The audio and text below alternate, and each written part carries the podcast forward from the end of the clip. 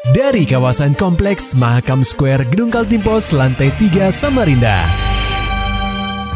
96,8 KPFM Kita akan ikuti program KP Flash News.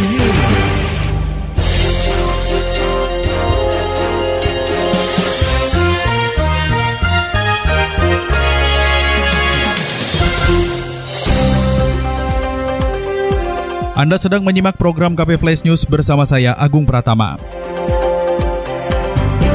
Berita utama. Penyakit demam berdarah dengue atau DBD mulai mewabah di Jalan Pangeran Hidayatullah Gang Bakti RT 32, Kelurahan Pelabuhan, Kecamatan Samarinda Kota. Tercatat dua orang anak-anak dipastikan terserang DBD, sementara empat anak-anak lainnya menunjukkan gejala serupa. Bahkan dari tujuh orang yang terserang DBD di kawasan RT 32, satu anak laki-laki berusia 12 tahun dilaporkan meninggal dunia. Hal tersebut dibenarkan Ketua RT 32 Reni, yang tak lain adalah keluarga dari korban. Sebelum dinyatakan wafat, korban sudah menunjukkan gejala terserang DBD seperti demam tinggi sejak Senin 7 Juni 2021. Uh, hari Senin. Senin itu ya, itu keluhannya udah uh, udah nggak enak badan dia. Nggak enak badan ya. Hmm. Terus dibawa ke rumah sakit. Enggak, dia minum ini aja paracetamol. Oh, minum paracetamol aja. Jadi nggak mau sempat sempat perawatan ya? Enggak sih. Enggak, enggak di rumah aja karena dia kan uh, karena orang tuanya kan dua-duanya sakit stroke. Jadi dia cuma minum paracetamol aja kemarin. Paracetamol aja di rumah aja bu ya? Uh, di rumah aja dari awal sakit sampai uh, meninggal itu berapa hari? Tiga hari, pas hari keempatnya dia muntah darah kan? Pas muntah darah itu. Hari Tiga hari panasnya itu ya? Panasnya itu. Mendengar banyak warganya yang terserang DPD Camat Samarinda Kota Anis Siswantini bersama unsur musyawarah pimpinan kecamatan atau muspika lainnya segera menyambangi kediaman korban di Jalan Pangeran Hidayatullah Gang Bakti RT 32 Kelurahan Pelabuhan, Kecamatan Samarinda Kota, Selasa 15 Juni 2021. Tak hanya itu saja, Anies mengajak unsur relawan untuk melakukan fogging atau pengasapan demi mencegah berkembang biaknya serangga yang menjadi penyebab penularan virus dengue. Dikonfirmasi di sela-sela kegiatan, Anies menuturkan bahwa kegiatan pengasapan ini merupakan upaya pihaknya dalam mencegah penyebaran virus dengue di wilayah tersebut. Meski tak sepenuhnya menghilangkan wabah DBD, Anies berharap agar hal ini bisa sedikit mengobati kecemasan masyarakat. Kami nanti kecamatan akan turun bersama-sama Pak Lurah yang membawa ini sini, ini disaksikan dengan Pak Pak Babin Sa, Pak Babin Kamtipmas yang selalu nanti termasuk empat orang yang belum keluar hasilnya ya. Terus nanti uh, karena kita juga uh, sudah kerjasama dengan Puskesmas Samkot ya, nanti akan turun uh, akan mungkin fogging kembali ya Pak ya, selain dari dari uh, relawan, kami juga dari Puskesmas nanti akan uh, turun dalam rangka fogging ulang ya Pak ya. Sekalipun fogging itu sebetulnya tidak mematikan semuanya. Fogging itu cuma untuk mematikan jentik-jentik atau nyamuk yang dewasa gitu loh. Tetapi itu upaya kita, upaya kita untuk meredakan masyarakat karena masyarakat itu perlu pembelajaran. Lebih lanjut, Anies mengimbau kepada masyarakat agar rutin menerapkan pola hidup sehat seperti rajin menguras bak air, serta menggunakan bubuk abate untuk membunuh jentik nyamuk. Selain itu, pihaknya akan terus melakukan monitoring terhadap anak-anak yang saat ini terindikasi terserang DBD. Beralih ke dunia hukum dan kriminal, Polresta Samarinda musnahkan barang bukti belasan kilo sabu-sabu, ganja, dan ekstasi.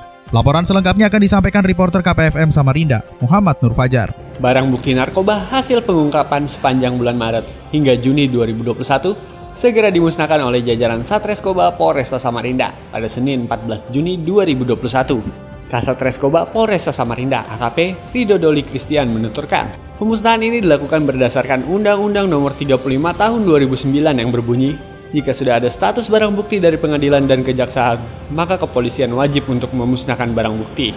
Tercatat barang bukti yang dimusnahkan berupa narkotika jenis sabu-sabu seberat 14,4 kg, pil ekstasi seberat 0,79 gram neto, serta 68,05 gram neto ganja. Rekan-rekan dapat kami sampaikan bahwasanya sesuai dengan amanat Undang-Undang 35 2009, bahwasanya setelah ada status barang bukti dari pengadilan dan kejaksaan, kita harus memusnahkan barang bukti tersebut. Uh, itu sabu-sabu ada seberat 14 14 titik 467,53 gram neto, artinya hampir 14,4 kg ya. Terus ekstasi itu seberat 0,7 gram dan ganja seberat 68,05 gram. Lebih lanjut, Rido mengatakan pemusnahan barang bukti narkotika dalam jumlah besar ini merupakan bukti komitmen pihaknya untuk membuat kota Samarinda menjadi kota yang bersih dari penyalahgunaan dan peredaran narkotika. KPFM Samarinda, Muhammad Nur Fajar melaporkan. Beralih ke berita selanjutnya pendengar KP, vaksinasi massal dibuka. Pemkot Samarinda target capai 9.500 orang. Laporannya disampaikan reporter KPFM Samarinda, Maulani Alamin. Pemkot Samarinda melaksanakan vaksinasi COVID-19 massal pertama bagi kaum lanjut usia atau lansia.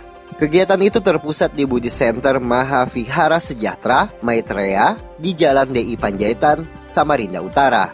Kepala Dinas Kesehatan Samarinda Ismet Kusasih mengatakan, terdapat 500 orang yang mendaftar untuk divaksin. Dia juga menyebut vaksinasi ini merupakan pencanangan pertama di kota tepian untuk selanjutnya dilakukan di setiap kecamatan. Nanti besok akan dilanjutkan di seluruh uh, kecamatan di 10 kecamatan Kota Samarinda ya. Yang jelas targetnya sesuai dengan sasaran Kemenkes ada lima ya. Pertama lansia, kemudian pralansia, kemudian uh, tenaga pendidik, kemudian masyarakat rentan lainnya, dan uh, pelayanan publik ya. Jadi target kita mudah-mudahan dalam seminggu ini kita bisa mencapai uh, sasaran kurang lebih 9.500 orang divaksin ya. Ketua Budi Center Kaltim Pandita Henry Suwito mengaku senang kalau Budi Center dijadikan lokasi vaksinasi massal. Menurutnya, hal ini adalah tugas negara untuk memulai kontribusi.